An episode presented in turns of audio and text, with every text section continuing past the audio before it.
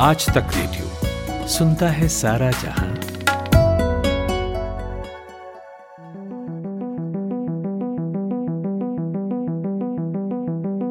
कृषि कानूनों के खिलाफ किसानों का प्रदर्शन जारी है। किसान दिल्ली की सीमाओं पर धरना दे रहे हैं और दो हफ़्ते से अधिक का वक्त बीत चुका है। भारत बंद, भूख हड़ताल, बातचीत सब जारी है। लेकिन असल मुद्दा है क्या? इसे लेकर अभी भी कंफ्यूजन है, चीज़ें स्पष्ट नहीं है। कभी एमएसपी का ज़िक्र होने लग जाता है, कभी मंडियों की बहस छिड़ जाती है। फिर बात कॉन्ट्रैक्ट और निजी कंपनियों पर आ जाती है। कौन किसान और कहाँ का किसान, ये भी सवाल कई लोग उठाते नज़र आते हैं। आज तक रेडियो सुनने वालों के कई मेल्स आए और उन्होंने कहा कि क्या आप सब कुछ एक जगह समझा सकते हैं? हमने कहा, कोशिश करते हैं और कितने कामयाब हो पाए, वो आप इस पॉडकास्ट को सुनकर बताइएगा।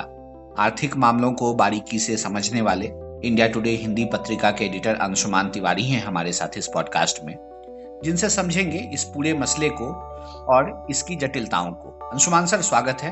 धन्यवाद ऋतुराज। असल कृषि कानूनों के खिलाफ किसान सड़कों पर हैं और इसके इर्द गिर्द कई तरह के सवाल भी हैं। लेकिन एक बात जिसका जवाब सब जानना चाहते हैं कि इसमें हरियाणा और पंजाब के किसानों की संख्या सबसे अधिक क्यों है? या फिर यूँ कहें कि इन्हीं दो राज्यों के और कुछ पश्चिमी यूपी के किसान के विरोध के पीछे का कारण क्या है? ऋतुराज राज्यों का सवाल के सवाल पर पहुँचने से पहले हमें यह समझना पड़ेगा कि आखिर किसानों के अंदर भय, भ्रम, असंतोष, भय या सरकार की नीयत पर, सरकार के कानूनों पर संदेह क्यों है है? ऐसा नहीं है कि कोई देश में में राजनीतिक रूप से बड़े प्रबल विरोध की स्थिति है या सरकार के खिलाफ हर जगह आंदोलन हो रहे हैं, बल्कि सरकार ने एमएसपी बढ़ाया, डेढ़ गुना किया, जो भी मांग थी वो वो मांग ये थी कि उसका फार्मूला दूसरा होना चाहिए, पर सरकार ने एमएसपी डेढ़ गुना बढ़ाया।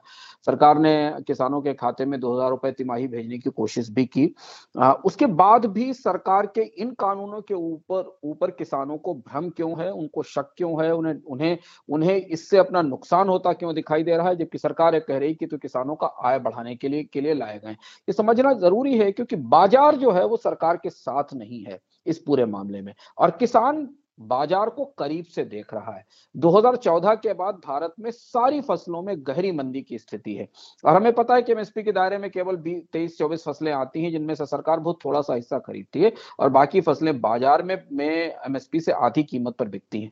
तो सामान्य रूप से जब आप ये कहते हैं किसी से कि हम आपको एक बेहतर विकल्प दिखा रहे हैं, जहाँ जाकर आपको बेहतर कीमत मिल सकती है और उस बाज़ार में खड़ा किसान जान रहा है कि उस बाज़ार में तो उसे उतनी भी कीमत नहीं मिल रही जितनी वो किसी तरह से सरकार के पास बेच कर दे आता है तो उसे इस पूरे के पूरे, पूरी योजना की, इस पूरे से पूरे सपने की वास्तविकता पर भ्रम होने लगता है। और फिर वहाँ से बहुत सारे सारे अपने तजुर्बे, अनुभव, शक, संदेह और परिस्थितियाँ मंदी की हैं, उसके कारण कारण संतोष पैदा होता है। तो ये समझना ज़रूरी है कि सरकार जो बाज़ार दिखा रही है, जिस बाज़ार में यह कहा जा रहा है कि खरीदार बढ़ा दिए जाएँगे, मंडियाँ पैरल खड़ी कर दी जाएँगी, आप अनुबंध में में खेती कर पाएँगे उस बाज़ार में किसान पहले से मौजूद है खड़ा है और उसे उसकी कीमत नहीं मिल रही है फ़सल की क्योंकि आ, सरकार तो थोड़ा सा सामान्य एमएसपी पर खरीद खरीदती है। यह पहली चीज़ समझना ज़रूरी है जो बुनियादी प्रिमाइस है क्योंकि किसान बाज़ार और सरकार को सबसे कायदे से जानता है। किसान से बेहतर सरकार को कोई नहीं समझता और किसान से बेहतर सरकार को कोई नहीं समझता क्योंकि इन दोनों के साथ किसान का सबसे ज़्यादा सबका पड़ता है सबसे ज़्यादा राबता होता है सबसे ज़्यादा इनसे मिलता है। अब पंजाब और हरियाणा के, हरियाणा पर आते हैं। पंजाब और हरियाणा और पश्चिम उत्तर प्रदेश या बाकी राज्यों के राज्यों के यहाँ के किसान इसके साथ क्यों हैं? और बाकी राज्यों के किसान किसान इस विरोध में खुलकर सामने नहीं आ रहे हैं। उसकी वजह यह है कि पंजाब और हरियाणा भारत में में अनाज के उत्पादक प्रमुख प्रमुख राज्य हैं। सरकारें पारंपरिक तौर से सबसे ज़्यादा अनाज की खरीद यहाँ करती हैं। इसीलिए सबसे ज़्यादा गेहूँ और चाव, धान की खेती से एरिया में होती है। इसलिए उनकी जीविका का प्रमुख आधार यही कारो, यही फ़सलें हैं। और इन फ़सलों के को लेकर अगर कोई भी परिवर्तन होता है या पूरी व्यवस्था में कहीं भी कोई परिवर्तन होता दिखता है तो किसानों को अपनी जीविका पर के पर असर पड़ने का संदेह दिखाई देता है, है? जबकि बाकी राज्यों में एमएसपी की की सुविधा बहुत कम किसानों को मिलती है। यहाँ तक कि जो एफसीआई का या सरकार की खरीद का ढांचा है, अनाज का, वो भी पंजाब और हरियाणा में बहुत बड़ा है। उत्तर प्रदेश में तो उतनी बड़ी खरीद भी नहीं होती। तो बाकी किसानों के, की समस्याएँ वही है। वहाँ गरीबी ज़्यादा है, वहाँ पर समस्याएँ ज़्यादा हैं, वहाँ किसानों की लैंड होल्डिंग कम है, पर वो अनाज बेचने की प्रक्रिया में उतना ज़्यादा नहीं, क्योंकि वो जितना उगाते हैं, उनके खाने भर के भर के लिए भी पर्याप्त नहीं होता है। इसलिए इन क्षेत्रों में किसानों की आय का बड़ा हिस्सा गैर एग्रीकल्चर कामों से आता है। रिक्शा चलाने से कंस्ट्रक्शन में काम करने से, सड़कें बनाने से, और जो बाकी काम जो खेती से बाहर है। हर राज्य की खेती का एक अपना मिजाज है, हर राज्य की की खेती की अपनी चुनौतियाँ और समस्याएँ हैं, और हर राज्य की खेती में बड़े और छोटे किसान शामिल हैं। उत्तर प्रदेश में भी बड़े किसान हैं, लेकिन वो बड़े किसान सरकार के करीब हैं, उनकी राजनीतिक पहुँच है और उनका सामान बेचने में, उनको सरकार को अपना सामान बेचने में उनको सुविधा मिलती है। तो ये आंदोलन शुरुआत इस आशंका के साथ हुआ था हुआ था कि सरकार निजी कंपनियों को ला रही है और क्या वो बेहतर कीमत दे पाएँगी कि नहीं? अरे बाद में बदल में ये आंदोलन धीमे धीमे लोग, किसानों के बीच में इस तरह से पहुँच रहा है कि उन्हें फ़सल की बेहतर कीमत दिलाने की जो व्यवस्था सुनिश्चित की जा रही है, उस व्यवस्था पर उन्हें बहुत ज़्यादा भरोसा नहीं बन पा रहा है। ठीक है। आपने सर ज़िक्र किया देश के अलग अलग किसानों का, जैसे मैं बिहार का ज़िक्र करता हूँ। हमारे यहाँ तो बहुत छोटे छोटे जोत हैं, लोग वहाँ पे कट्ठे में उपजाते हैं। दो किसान हैं, हमारे खेत में कुछ उपज गया, उनके खेत में कुछ कुछ उपज गया, अनाज तैयार हो गया, हमने कुछ दे दिया और उनसे कुछ ले लिया। इस तरह की व्यवस्था आज भी वहाँ है, हम गाँवों में देखते हैं। हाँ लेकिन जो बात एक बात और भी कही जा रही है, ये भी हमें ये समझना ज़रूरी है क्योंकि ये भ्रम तथ्यों के आधार पर नहीं, कि साहब पंजाब और हरियाणा के किसान बहुत बड़े हैं, बहुत समृद्ध है। देखिए एनएसएसओ का सर्वे बताता है कि भारत में पंजाब जिसको कि एग्रीकल्चर की दृष्टि से समृद्ध और संपन्न राज्य माना जाता है, वहाँ पर भी फार्मर की का जो, की जो इनकम है, मंथली इनकम, वो अट्ठारह हज़ार रुपए है, जो सबसे समृद्ध राज्य है। वहाँ दो लाख सोलह हज़ार दो लाख साढ़े सोलह हज़ार रुपए के आसपास की सालाना इनकम एग्रीकल्चर में किसान को होती है, यानी अट्ठारह हज़ार रुपए। तो अट्ठारह हज़ार रुपए साल महीने कोई बड़ी इनकम नहीं है, छह सौ रुपए के आसपास प्रतिदिन प्रतिदिन की मजदूरी आती है और उसके नीचे आप जैसे ही पंजाब से नीचे उतरना शुरू करें ना तो आपको, को सालाना इनकम आधी होती चली जाती है। हरियाणा बिल्कुल उसका आधा है। और बिहार की तो जो बात कर रहे हो तो केवल बयालीस हज़ार रुपए रुपए की सालाना इनकम है। इसीलिए सरकार ने भी माना था कि भारत में औसत खेती से किसानों को पैंतालीस हज़ार रुपए साल की इनकम होती है। और जैसा मैंने कहा, इसलिए जिन राज्यों में लैंड होल्डिंग्स छोटी हैं हैं या जिनके पास एक एकड़ से कम, और अस्सी परसेंट किसानों के पास भारत में एक एकड़ से कम है कम ज़मीन है, पचपन लाख लोग तो तो लैंडलेस है भारत में, जिनके पास कोई ज़मीन नहीं है। और पंजाब की एग्रीकल्चर का एक वो चेहरा है जिससे हमें हमको लगता है कि वो समृद्ध चेहरा है। उसके पीछे का एक चेहरा और भी है, है। सरकार के आंकड़े मानते हैं कि पंजाब में में में किसानों पर डेट सबसे ज़्यादा है सबसे ज़्यादा कर्ज में डूबे डूबे हुए मालवा रीजन जो पंजाब का मालवा क्षेत्र है वो आत्महत्याओं के लिए कुख्यात है है, है। लगातार आत्महत्याओं के आंकड़े वहाँ बढ़ते दिखाई देते हैं सरकार के जो आंकड़े बताते हैं। तो ऐसा नहीं है कि पंजाब की खेती चतुर्दिक बहुत समृद्ध है बहुत अच्छी है। और अगर आप ज़मीन में जाकर देखें पंजाब के के शोध और अध्ययन देखने की कोशिश करें तो आपको ये समझ में, आता है कि पंजाब की खेती में भी उतनी ही समस्याएँ हैं। और कॉस्ट ऑफ़ लिविंग बढ़ने से कॉस्ट ऑफ़ एग्रीकल्चर बढ़ने से कॉस्ट ऑफ़ बाकी सर्विसेज़ जो एग्रीकल्चर में उनकी लागत बढ़ने की तुलना में किसानों की आय घटी है है। तो ये आ, ये बात सही है कि पंजाब के किसानों को एमएसपी की की सुविधा का सबसे ज़्यादा लाभ मिलता है क्योंकि सरकार उनको ये ऐसा करने के लिए प्रेरित करती है। सरकार को अपने अनाज के भंडार भरने के लिए या एफसीआई को अनाज खरीदने के लिए पंजाब और हरियाणा की ज़रूरत है तो पंजाब और हरियाणा के किसान सबसे ज़्यादा धान उगाते हैं और वहाँ औसत लैंड होल्डिंग होल्डिंग्स थोड़ी सी बड़ी हैं बाकी दे, बाकी देश से ज़्यादा तो वहाँ किसानों की प्रति व्यक्ति लोगों से ज़्यादा पर ऐसा नहीं क्योंकि पंजाब का किसान रिच है या बहुत समृद्ध है सरकार के तो आंकड़े यही मानते हैं कि किसानों के अठारह हज़ार रुपए पंजाब में अठारह हज़ार रुपए औसत आय किसानों की जो साल भर मंथली मासिक आय वो अठारह हज़ार रुपए है। मतलब एक लाइन में समझें तो सर आप ये बता रहे हैं कि देश का जो सबसे अमीर किसान है वो महीने का अठारह हज़ार रुपए कमाता है शहरों में दस से बारह हज़ार रुपए तो मजदूर कमा लेते हैं। हाँ मतलब ये ये आंकड़े जो सरकार के अपने आंकड़े हैं हैं, जो कि दो हज़ार तेरह में जनवरी दिसंबर के दौरान दौरान एनएसएसओ का सर्वे आया था, वो ये कहता है। और औसतली आय के लिए जो नीति आयोग की रिपोर्ट आई थी, वो बताती थी कि भारत में किसान की औसत आय पैंतालीस से पचास हज़ार रुपए और तभी तो एग्रीकल्चर इनकम डबल करने की बात की गई। अब आप क्या डबल करेंगे? अगर मान लीजिए डबल इनकम करने करने भी जा रहे हैं तो पैंतालीस हज़ार पचास हज़ार रुपए की औसत आय वाला, यानी छह हज़ार रुपए औसतन मंथली आय होती है, छह हज़ार रुपए की मासिक आय को आप बारह हज़ार डबल कर देंगे, तब भी किसान क्या एक दिहाड़ी मजदूर किसे, से कम ही रहेगी। अगर आप दूसरे एक पैमाने को लागू करें जो कि सरकार लागू करती है मिनिमम वे, वेजेस का। तो उस हिसाब से भारत की खेती गरीबी पैदा करती है। भारत के किसान पैदा सबसे ज़्यादा करते हैं। दुनिया में हम कई मामलों में में दूसरी सबसे बड़ी फ़ूड फैक्ट्री है पर उसकी कीमत उनको सही नहीं मिलती। और जो बुनियादी समस्या जहाँ से आंदोलन की जड़ जहाँ पर है जहाँ सबसे ज़्यादा डर भ्रम भ्रम है और जो जो जो जहाँ से लोगों को नियत पर शक हो रहा है, वो ये है कि इतने सालों में उनको लगातार अपनी फ़सल की सही कीमत बाज़ार में नहीं मिल रही मिल रही। इसलिए वो किसी भी परिवर्तन से डरते हैं या वो इसलिए आगे बढ़कर किसान आते हैं कि कम से कम उनको उनकी फ़सल की कीमत की सुरक्षा तो मिल जाए। ठीक है, अब सर आते हैं कृषि कानूनों पर। कृषि कानून जो है, या जो तीन तरह, जिस तीन कानून की बात हो रही है, क्या उसे पूरे देश में लागू किया जा सकता है? या फिर इसको यूँ कह सकते हैं कि चूँकि पंजाब हरियाणा में लैंड होल्डिंग ज़्यादा है, वहाँ से सरकार सबसे ज़्यादा खरीदती है, इसलिए वहाँ पे जो है, इसका विरोध का जो स्तर है, वो सबसे अधिक है। नहीं, कृषि कानून पूरे देश के लिए हैं, लेकिन इनको लेकर संवैधानिक बहस भी है कि क्या ये कानून केंद्र सरकार बना सकती है? क्योंकि एग्रीकल्चर कंकरेंट या संवर्ती सूची का विषय है कंकरेंट लिस्ट का सब्जेक्ट है, और इसीलिए पंजाब में और राजस्थान जैसी सरकारों ने इसे रोकने के कानून पास किए, क्योंकि जो बुनियादी राजनीतिक कंटेंशन है, ये बात जो मैंने आपसे चर्चा की, वो खेती के अर्थशास्त्र की इससे पहले चर्चा की, क्योंकि किसानों के मन में डर कहाँ से पैदा हो रहा? वो समझना ज़रूरी सरकार और नीति निर्माताओं के लिए बहुत ज़रूरी है समझना कि किसान क्यों इन कानूनों से जिन्हें उसके लिए अच्छा बताया जा रहा है, उससे डर रहे हैं। उसके पीछे कोई राजनीति नहीं, किसानों को भी कोई भ्रम नहीं है। ज़मीन पर वो चीज़ें समझने की कोशिश कर रहे हैं। अब इसकी राजनीतिक पहलू पर आते हैं। यह कानून कंकरेंट लिस्ट के कानून है और इसलिए राज्यों ने इसका विरोध करना शुरू किया और राज्य जब विरोध करते हैं, या तो उसके अपने राजनीतिक पहलू भी होते हैं। दूसरी महत्वपूर्ण बात यह है कि ये कानून जिस तरह से पारित हुए, उनको लेकर सवाल है, क्योंकि संसद में जब में जब, में जबरन पारित पारित कराए गए।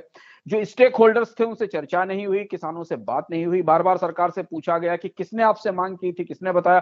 किसान ये कह रहे हैं कि हमने मांगा ही नहीं, आप हमको क्यों दे रहे दे रहे हैं? तो नियत पर शक बनता है। नियत पर शक होता कि क्यों ऐसा किया जा रहा है।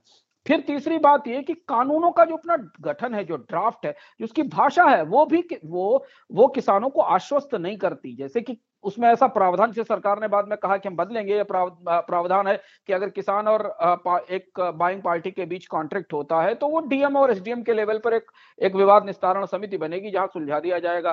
उसके लिए कोर्ट जाने की छूट नहीं मिलेगी। अब एक सामान्य व्यक्ति अगर आपको आपको डिफ़ॉल्ट करता है कोई कंज्यूमर को भी डिफ़ॉल्ट करता है तो उसके लिए कंज्यूमर कोर्ट का रास्ता खुला है। पर किसानों के लिए वहाँ जाने की छूट क्यों नहीं? और इस देश में सर जहाँ लोग थाने में जाने से कतराते हैं वो डीएम हाँ, क्या जाएगा? तो अब उसमें क्या है कि आप कहें कि मंशा सरकार की कितनी भी अच्छी है पर किसान के अपने अनुभव ये बताते हैं कि प्रशासन उसको कभी भी सहयोग नहीं करता और किसान के अनुभव प्रशासन के साथ डील करने के या, या एडमिनिस्ट्रेशन से मिलने के ऐसे हैं कि उसका विश्वास नहीं होता होता। तो ये चीज़ समझना ज़रूरी है इसके अलावा अगर आप कानूनों का कायदे से पाठ करें क्योंकि तीन कानून एक साथ है कानूनों का की कानून कानूनों की एक त्रयी है, और ये तीनों कानून एक एक नैरेटिव बनाते हैं किसान के दिमाग में, एक समझ बनाते हैं किसान के दिमाग में, जिसमें उसकी अपनी, अपने अपने अनुभव शामिल हैं, उसके, उसका आसपास की आज की परिस्थिति जो देख रहा है बाज़ार में मंदी की, वो सब शामिल है। और इसलिए वो कानून पर उसे डाउट है, इस कानून की मंशा पर, इस कानून की भाषा पर। आप कानून ध्यान से पढ़ें तो इसके प्रावधानों में मे बी और मस्ट का फ़र्क है। इसका इंटरप्रिटेशन अगर कोई भी करने की कोशिश करेगा तो कंपनियों के पक्ष में ज़्यादा होगा।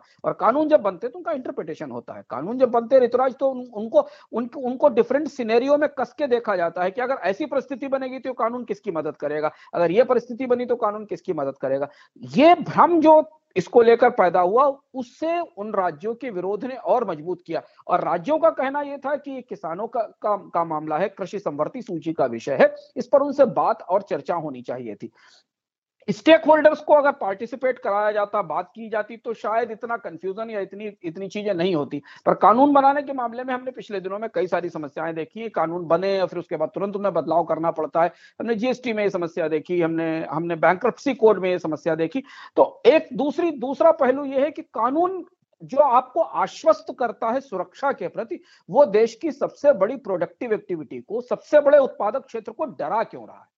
और अगर ये डरा रहा है कानून, अगर कानून की भाषा, कानून की मंशा, कानून में लागू करने के तरीके, कानून में बहुत सारे सारे प्रावधान किसानों को डरा रहे हैं, आशंकित कर रहे हैं, सशंकित कर रहे हैं तो फिर सरकार की ज़िम्मेदारी है कि उसे इनका, इन कानूनों पे बैठकर उनसे बात करनी चाहिए, उन्हें समझाने की कोशिश करनी चाहिए और जो चीज़ें जहाँ भय वाले वाले या या आशंका वाले या शक वाले सब, वाले बिंदु हैं, उनको हटाया, संशोधित करना चाहिए। और ऐसे कई सारे बिंदु हैं। अगर आप कानून का सामान्य पाठ करें तो आपको समझ में आ जाएगा जैसे कि सरकार एसेंशियल कमोडिटीज एक्ट के तहत कह, वो कानून ये कहता है कि फ़सलों की कीमत पेरिशेबल जो जो सब्ज़ी और इस तरीके की, की चीज़ें उनकी कीमत सौ फ़ीसदी तक जब बढ़ेगी तब एस्मा लागू होगा।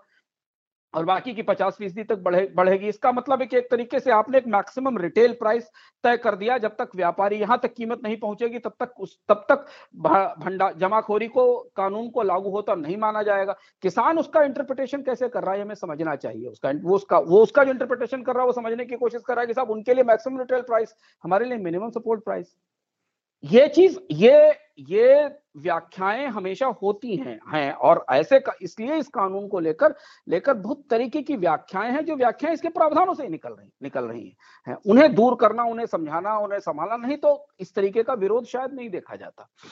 ठीक है एमएसपी की बात करते हैं। सर एमएसपी की बात हर तरफ़ हो रही है, किसानों के आय की बात हो रही है। नई व्यवस्था से किसानों की हालत सुधरेगी या उनको उनका लागत मिलने लगेगा? और क्या अभी मिल रहा है उनको उनका लागत? जैसी बात मैंने शुरुआत में कही ना कि अभी एमएसपी की व्यवस्था से सरकार दोनों तरफ़ है, है। देखिए सरकार के दिमाग में भ्रम क्या है? सरकार ये भी चाहती है कि किसान एमएसपी की जकड़ में ना फंसे वो एमएसपी को ना देखें कुछ दूसरी फ़सलें उगाना शुरू करें क्योंकि ऐसा क्यों सरकार चाहती है? क्योंकि एमएसपी पर वो इतनी खरीदारी कर ही नहीं सकती। पहले से ही तीन साल के बराबर का अनाज का भंडार भरा हुआ है। एफसीआई एक ऐसा ऑर्गेनाइजेशन हो गया है जो लगातार सरकार के बजट को ब्लीड करता है, है उसको नुकसान पहुंचाता है। ह्यूज कर्ज एफ़ लेती है फ़ूड क्रेडिट के नाम पर। सरकारों को बजट में उसको दिया गया कर्ज छिपाना पड़ता होता है, उतने अनाज का वितरण राशन प्रणाली में नहीं होता क्योंकि फ़ूड का प्रोडक्शन गाँवों में बढ़ा हुआ है तो अनाज खरीद राशन से अनाज लेने वालों की संख्या कम है और राशन प्रणाली के जो भ्रष्टाचार है वो अलग अलग है। सरकार एक तरफ़ ये भी चाहती है कि लोग एमएसपी को ना माने एमएसपी की लालच में ना फंसे और दूसरी फ़सल उगाएँ। और दूसरी तरफ़ सरकार एमएसपी बढ़ाकर उन्हें लालच भी देती जाती कि आप ज़्यादा उगाइए। सरकार अपनी सफलता ये बताती कि हमने एमएसपी 40 परसेंट बढ़ा दिया। सरकार ये सफलता बताती कि हमने देश में इतना सारा अनाज खरीद लिया। अब ये कंफ्यूजन सरकार की पॉलिसी के अंदर अंदर है। यदि आप चाहते हैं कि किसान एमएसपी के लालच में ना पड़े और बाकी फ़सलें उगाए तो उस फ़सलों का बाज़ार उसको दिखाया जाना चाहिए। उस उस बाज़ार में उसे सही कीमत मिलनी चाहिए। और जिन राज्यों में ऋतुराज किसान अनाज या या एमएसपी वाली फ़सलें नहीं उगा रहे हैं वहाँ किसानों की स्थिति कोई आर्थिक स्थिति अच्छी नहीं नहीं है। उन्होंने सब्ज़ी उगाना शुरू किया उन्होंने दूध पैदा करना शुरू किया उन्होंने बाकी हॉर्टिकल्चर प्रोडक्ट्स पैदा करने शुरू किए उनको और ज़्यादा नुकसान नुकसान है क्योंकि उनकी प्रोसेसिंग की, की फैसिलिटी नहीं नहीं है। तो वो जो छोटा किसान जानबूझकर दैनिक आय के लिए या कैश क्रॉप के लिए आगे जाता है उसे उतना लाभ उस व्यवस्था का नहीं मिल, नहीं मिलता है। ऐसे माहौल में जहाँ पर असुरक्षा की भावना हो, जहाँ माल की सही कीमत ना मिलती हो, जहाँ उत्पादक को उसके श्रम का, उसके लेबर का सही प्राइस मार्केट में नहीं मिल रहा हो, वहाँ यह मांग ज़रूर बढ़ेगी कि हमको प्राइस सिक्योरिटी दी जाए। हमको किसी न किसी तरीके से हमारी लागत की, हमारे मेहनत की सिक्योरिटी दी जाए। और ये वो मांग वहाँ से से दिखाई देती है। तो एमएसपी की पूरी पॉलिसी कंफ्यूज है। सरकार कितना अनाज खरीदना चाहती, क्यों खरीदना चाहती? शांता कुमार कमेटी की रिपोर्ट सर इसी सरकार ने 2014 में शांता कुमार कमेटी बनाई थी। 2015 में उसकी रिपोर्ट आई जिसको सरकार ने खारिज कर दिया। उन्होंने ये पूरी पूरी व्यवस्था को बदलने की बात कही थी।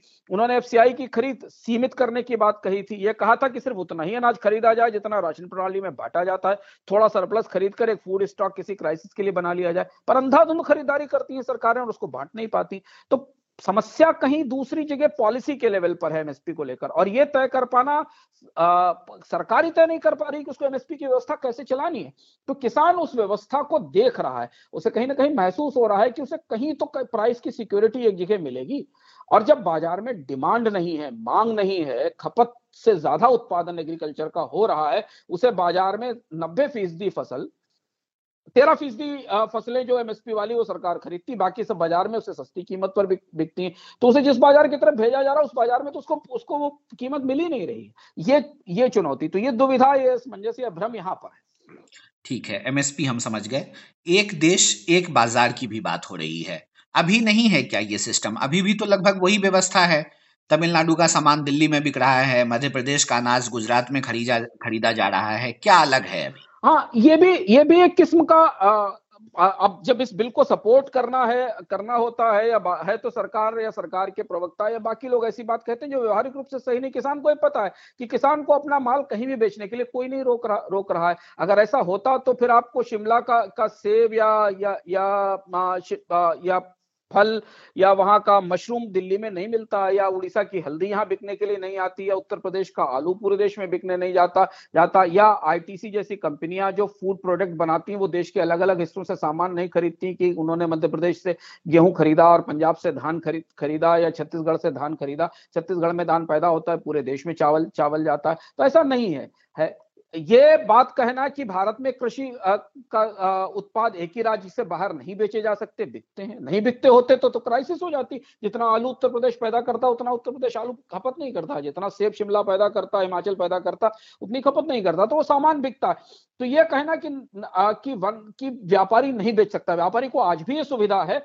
उन राज्यों में भी जहाँ मंडियाँ नहीं है उन राज्यों में भी जहाँ मंडियाँ हैं कि वो चाहे तो अपने घर से सीधे बेच सकता है किसी को को और चाहे तो वो मंडी ले जाकर बेचता है। अब वो मंडी ले जाकर क्यों बेचता है? ये एक अलग बहस का विषय मंडी ले जाकर वो इसलिए बेचता है कि उसको डेडिकेटेड कस्टमर की गारंटी है वहाँ पे, पे। उसे गारंटी है कि वहाँ ग्राहक मिल जाएगा उसे और अगर से मान लीजिए ग्राहक नहीं मिला तो वहाँ एक बैठा हुआ व्यापारी उसका सामान खरीद लेगा लेगा। ये ये एक, ये एक सिस्टम है।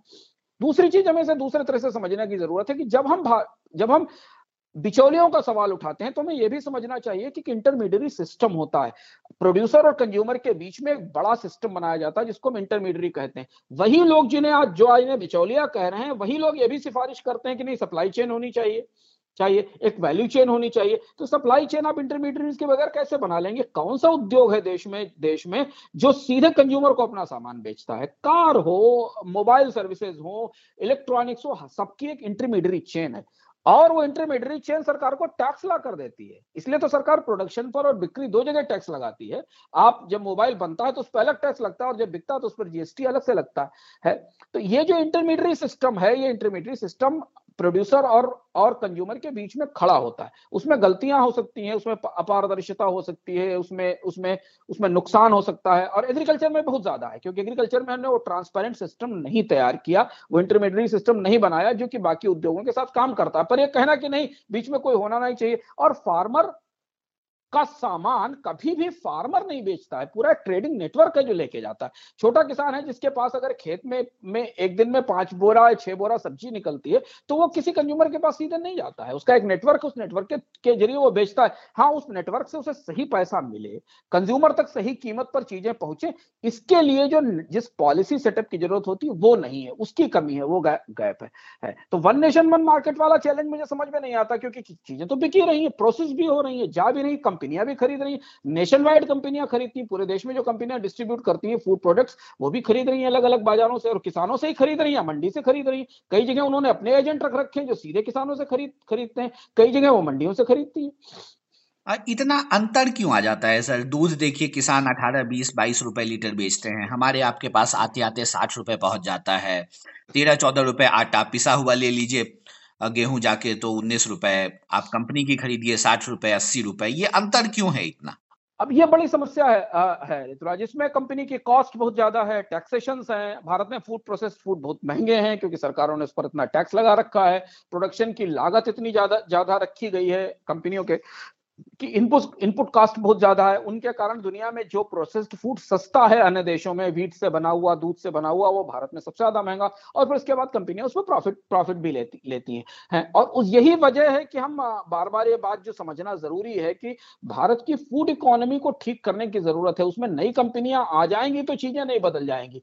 यहाँ कंज्यूमर भी लूज कर रहा है और फार्मर भी लूज कर रहा है। यहाँ प्रोड्यूसर को भी नुकसान हो रहा है और फार्मर को भी नुकसान हो रहा है और कंपनियों की कॉस्ट इतनी ज़्यादा है। बीच में इसलिए ये सारी सारी चीज़ें चीज़ें महँगी भी हैं और किसान और उपभोक्ता को नुकसान हो रहा है। अब यहाँ इंटरवेंशन सरकार की ज़रूरत है तो इंटरवेंशन सरकार का क्या हो सकता है? टैक्स के रेट कम किए जाए फ़ूड प्रोडक्ट्स को बहुत सारी सुविधाएँ दी जाए, जिससे कि उनकी प्रोसेसिंग एग्रो प्रोसेसिंग शुरू शुरू हो। फ़ूड प्रोसेसिंग की हालत भारत में क्या है, ये हम पिछले पंद्रह साल के, बीस साल के एक्सपीरियंस से देख सकते हैं। इन्वेस्टमेंट ही नहीं आता है फ़ूड प्रोसेसिंग में। Food park mega food park बनाने की स्कीम पता नहीं कब से चल रही है। चार, तीन, चार फ़ूड पार्क बड़ा मुश्किल से बन के आधे आधे अधूरे शुरू हो पाए हो पाए हैं। बाकी जो प्रोसेसिंग है इंडिया में वो ज़्यादातर प्राइमरी प्रोसेसिंग है। सेकेंडरी और टर्शरी लेवल की प्रोसेसिंग नहीं है, जिसके बेस पर लोगों को किसानों को उसकी कीमत मिले। प्राइमरी प्रोसेसिंग ये है कि आपने धान को कूट के चावल बना लिया बना लिया हलिंग करके मिल में तो प्राइमरी प्रोसेसिंग है या दूध से आपने दूध का पाउडर निकाल लिया, उसको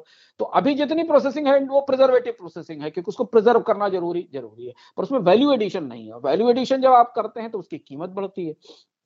कीमत बढ़ती है तो उसकी खपत के लिए बाज़ार भी चाहिए। तो भारत में प्रोसेस्ड फ़ूड खाने वाले लोग और उस प्रोसेस्ड फ़ूड की कीमत उठा पाने वाले लोग, उतनी कीमत चुका पाने वाले लोग कमे कितने हैं? अठारह हज़ार रुपए जब किसान की सबसे अच्छी आए तो क्या किसान अपने ही अनाज से बना हुआ प्रोसेस्ड फ़ूड खा सकता है? क्या वो बिस्किट या वो पास्ता या वो ब्रेड खा सकता खा सकता है जो अनाज अपने आप पास उगा रहा है? तो वही ब्रेड जब उसके पास पहुँचती है तो उस पर इतनी कॉस्टिंग हो जाती है कि वो वो उसे अफोर्ड नहीं कर सकता। तो ये चीज़ें, ये चिंता फ़ूड प्रोडक्ट पॉलिसी के साथ लोगों की कंजम्पशन की, लोगों की लोगों की परचेजिंग पावर की भी है। ठीक है। कंपनी की बात हो ही रही है सर तो कॉन्ट्रैक्ट फ़ार्मिंग की भी बात कर लेते हैं। कंपनी के आ जाने और कॉन्ट्रैक्ट फ़ार्मिंग की बात हो रही है। कॉन्ट्रैक्ट फ़ार्मिंग तो अभी भी है एक तरीके से, बस उसमें फॉर्मल कागज़ इन्वॉल्व नहीं है। हाँ कॉन्ट्रैक्ट फ़ार्मिंग के बहुत सारे देखिए एक कॉन्ट्रैक्ट फ़ार्मिंग पुराने प्रचलित तौर पर गाँव में चलती चली जा रही जो पर आप आपसी विश्वास है ट्रस्ट पर होती है आपके यहाँ भी होती होगी। देश के सारे कई सारे राज्यों में होती है होती है जहाँ लोग पटैया पे खेत हाँ, हाँ। जहाँ आप खुद खेती नहीं करते हैं आप एक एक किसी व्यक्ति को को अपना खेत दे देते हैं, वो उसमें उगाता है और या तो उससे आप पैसा लेते हैं, उसे फ़सल में हिस्सा ले लेते हैं।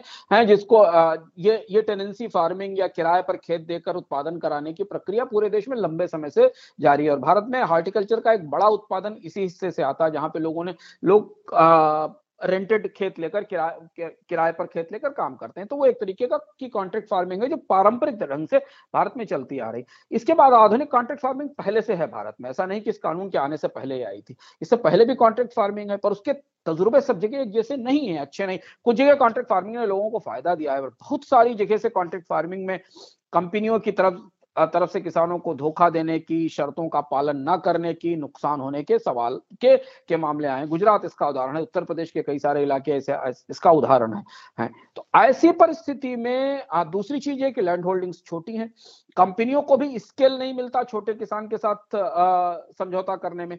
तो ऐसी और कंपनियाँ भी कॉन्ट्रैक्ट फ़ार्मिंग में तब आने को तैयार होंगी जब उनके पास पीछे बड़े पैमाने पर प्रोसेसिंग का या कोई मार्केट खड़ा हो, होगा।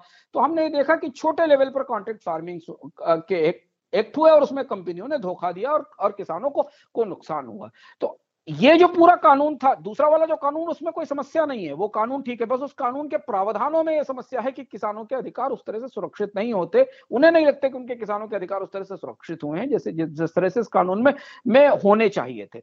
समस्या सबसे बड़ी ऋतुराज ये कि अगर हम कंपनियों को बुला भी रहे हैं और हम चाहें कि प्राइवेट कंपनियाँ आकर किसानों से अनुबंध करें या वो करें, अगर वो प्रोसेस नहीं करेंगी तो वो कीमत ही नहीं देंगी और हम सरप्लस का मार्केट है। इंडियन एग्रीकल्चर का मार्केट सरप्लस का मार्केट है। यहाँ ज़रूरत से ज़्यादा खेती में पैदावार होती है। तो जब मार्केट का रेट ही टूटा हुआ है, है तो जब बाज़ार में एमएसपी से आधी कीमत पर मक्का या गेहूँ या चावल बिक रहा है तो कौन सी प्राइवेट कंपनी एमएसपी से बेहतर कीमत दे देगी? ये बताइए आप। बाज़ार के अंदर जब डिमांड ही नहीं है, जब बाज़ार का बेंचमार्क रेट नीचे है तो कंपनी भी उसी रेट रेट पे खरीदे, खरीदेगी। ये एक बड़ा सवाल है। तो समस्या सप्लाई साइड से नहीं है, समस्या कॉन्ट्रैक्ट की साइड से नहीं, समस्या डिमांड की साइड से। समस्या यह है कि एग्रीकल्चर प्रोडक्ट्स की डिमांड इंडिया में उतनी नहीं है, उतनी खपत नहीं है, उतने प्रोसेस्ड फ़ूड नहीं बनते हैं जितना हम प्रोडक्शन कर रहे हैं। एक सवाल और है सर कि अभी कॉन्ट्रैक्ट फ़ार्मिंग की बात हो ही रही है। क्यों किसान कंपनियों के कागज़ के जाल में पड़ना नहीं चाहता? क्या किसान को सरकार या सरकारी सिस्टम पर भरोसा नहीं है? या फिर एक चीज़ जो आपने पहले बताया था कि किसानों से बेहतर कोई सिस्टम को समझता ही नहीं है? नहीं आ, भरोसा भी नहीं है। भरोसा उसकी वजह कि छोटा किसान है। देखिए किसान के पास केवल एक ही एसेट है उसकी ज़मीन जिसको लेकर वो बहुत बहुत बहुत बहुत पर्टिकुलर और बहुत बहुत बहुत ज़्यादा आग्रही है। दूसरी चीज़ है उसे उसे मार्केट की मैकेनिक्स और डायनेमिक्स को दिखती है कि वो जो पैदा कर रहा है, उसकी कीमत उसे बाज़ार में नहीं मिल रही मिल रही है। तो उसके दिमाग में भ्रम होता है हमेशा और शक पैदा होता है कि नहीं, ये प्रक्रिया कैसे चलेगी? इससे पहले से हम देखते चले आ रहे हैं कि हमको इसकी कीमत वास्तव में सही नहीं मिल रही है। कंपनियों से डर नहीं है। देखिए, कंपनियाँ अभी भी बाज़ार में काम कर रही है। भारत में जो फ़ूड प्रोडक्ट्स बनाने वाली थोड़ी बहुत कंपनियाँ हैं या जो सामान आपके पास बेच रही वो कंपनियाँ खरीद रही है, वापस वहाँ से खरीद रही लेकिन जब तक किसानों को अपने प्रोडक्ट की सही प्राइस नहीं मिलना शुरू होगी होगी होगी। तब तक ये भरोसा नहीं बनेगा किसी भी एग्रीकल्चर रिफॉर्म के ऊपर। और वो प्राइस मिलना शुरू करने के लिए कानून बनाने की ज़रूरत नहीं है। वो प्राइस मिलना शुरू करने के लिए बाज़ार ठीक करने की ज़रूरत है। और बाज़ार ठीक करने के सुधार सरकार ने नहीं किए। पिछली सरकारों ने भी नहीं किए, इस सरकार ने भी किए। बाज़ार ठीक करने, आप किसान को अगर सही प्राइस दिलाने लगे तो जो चाहिए वो उगाने लगेगा। भाई उसकी उसके पास तो खेत है अगर उसको कल आ, आलू का सही प्राइस मिलेगा तो वो आलू उगाने लगेगा। और ये हमने देखा है भारत में कई सारी फ़सलों के साइकिल में कि जिस साल अच्छी फ़सल होती है अगले साल उसकी ज़्यादा प्रोडक्शन हो जाता है। किसान को बताने थोड़ी जाता है कि इसकी शॉर्टेज हुई है। ज़्यादा उगा लीजिए। तो किसान उस मार्केट फोर्सेस में कंफ्यूज है। फार्मर जो मार्केट फोर्सेस में जहाँ सरकार ने ने बहुत सारी चीज़ों का प्राइस तय करके चीज़ों को उलझा रखा है, है। विश्वास इसलिए पैदा होता है कि विश्वास बाज़ार पर तब पैदा होता है जब आपको आपके प्रोडक्शन का आपकी आपकी मेहनत का की सही कीमत मिलने लगे। और वो कीमत नहीं मिल रही है इसलिए वो सारा भ्रम पैदा है पैदा हुआ है। और इसमें जब कोई भी कोशिश की जाती है तो उसके साथ बहुत सारे बहुत सारे आशंकाएँ और संदेह जुड़ जाते हैं। और अंत में एक सवाल और है सर। अर्तिया से जुड़ा हुआ बिचौलिया कहने लगे हैं बहुत से लोग अभी ने। लेकिन वो तो कानून के हिसाब से काम करते हैं। कायदे से उनके लिए कानून बना है और वो कानून के दायरे में रहकर अपना काम कर रहे हैं रोज़गार कर रहे हैं। हाँ अब जैसे जो बातों ने पहले कही कि एपीएमसी मंडियाँ भी चलती रहेंगी प्राइवेट मंडियाँ भी मंडियाँ भी आएँगी तो समस्या कहाँ है? अगर समस्या इस बात से है कि पूरे भारत में अलग अलग मंडी रेट टैक्स रेट अलग अलग हैं तो सरकार को सारी जगह मंडी रेट समान करा देने चाहिए राज्यों से कि ठीक है, पूरे देश में मंडियों में एक समान रेट लगेगा, कहीं पाँच परसेंट, सात परसेंट, आठ परसेंट नहीं नहीं हो। उन्हें लाइसेंस दिया गया, उन मंडियों को, जिन जो मंडियाँ सरकार से लाइसेंस के तहत काम कर रही उन्हीं को बिचौलिया भी माना जा रहा है, और बाद में आप सप्लाई चेन और इंटरमीडियरीज के मीडियरीज की कल्पना करते हैं तो ये कहीं ना कहीं कुछ सब कुछ बड़ा कंफ्यूज सा सा है इन कानूनों को बनाने के बाद। और तत्काल बाद ये समझ में में आ, किसान को तत्काल ये नहीं समझ में आता। जो बात बार बार जब मंडियों में बात करिए ये किसानों से बात करिए उसे तत्काल ये समझ में नहीं आता है ना कि इन किसानों से इन कानूनों से हमें तत्काल अभी कौन सा लाभ होने वाला है? हमारी जो अभी की समस्याएँ हैं, ताजी समस्याएँ, उनका समाधान यहाँ से कैसे कैसे मिलेगा? और यहाँ पर आकर चीज़ें चीज़ें अटक जाती हैं जो सरकार उनको समझा नहीं पा रही है क्लैरिफाई नहीं कर पा रही कर रही, क्योंकि उनके अपने अनुभव, बाज़ार के रेट और मौजूदा परिस्थिति जो फ़ूड इकोनॉमी की है, वो इस माफिक नहीं है कि उनको अच्छी अच्छी कीमत, मिल सके। शुक्रिया अंशुमान सर अपना समय देने के लिए एक बहुत बड़ा कन्फ्यूज़न था। बहुत सारे हमारे सुनने वालों ने हमें मेल भेजा कि क्या जो भी कन्फ्यूज़न है एमएसपी को लेकर, बाज़ार को लेकर, मंडियों को लेकर, क्या आप इसे एक जगह समेट सकते हैं? हमने कहा, कोशिश करते हैं। और आपने बहुत अच्छे से समझाया क्या क्या समस्याएँ हैं और बाज़ार किसानों के साथ क्यों खड़ा नज़र नहीं आता है और किसान को दुविधा इसी बात की है कि बाज़ार उसके साथ खड़ा नहीं है। कम से कम सरकार खड़ा रहे। कैसा लगा आपको हमारा यह पॉडकास्ट कोई सुझाव हो या कोई शिकायत तो लिख भेजिए हमें। हमारा ईमेल पता वही है रेडियो एट आज तक डॉट कॉम शुक्रिया।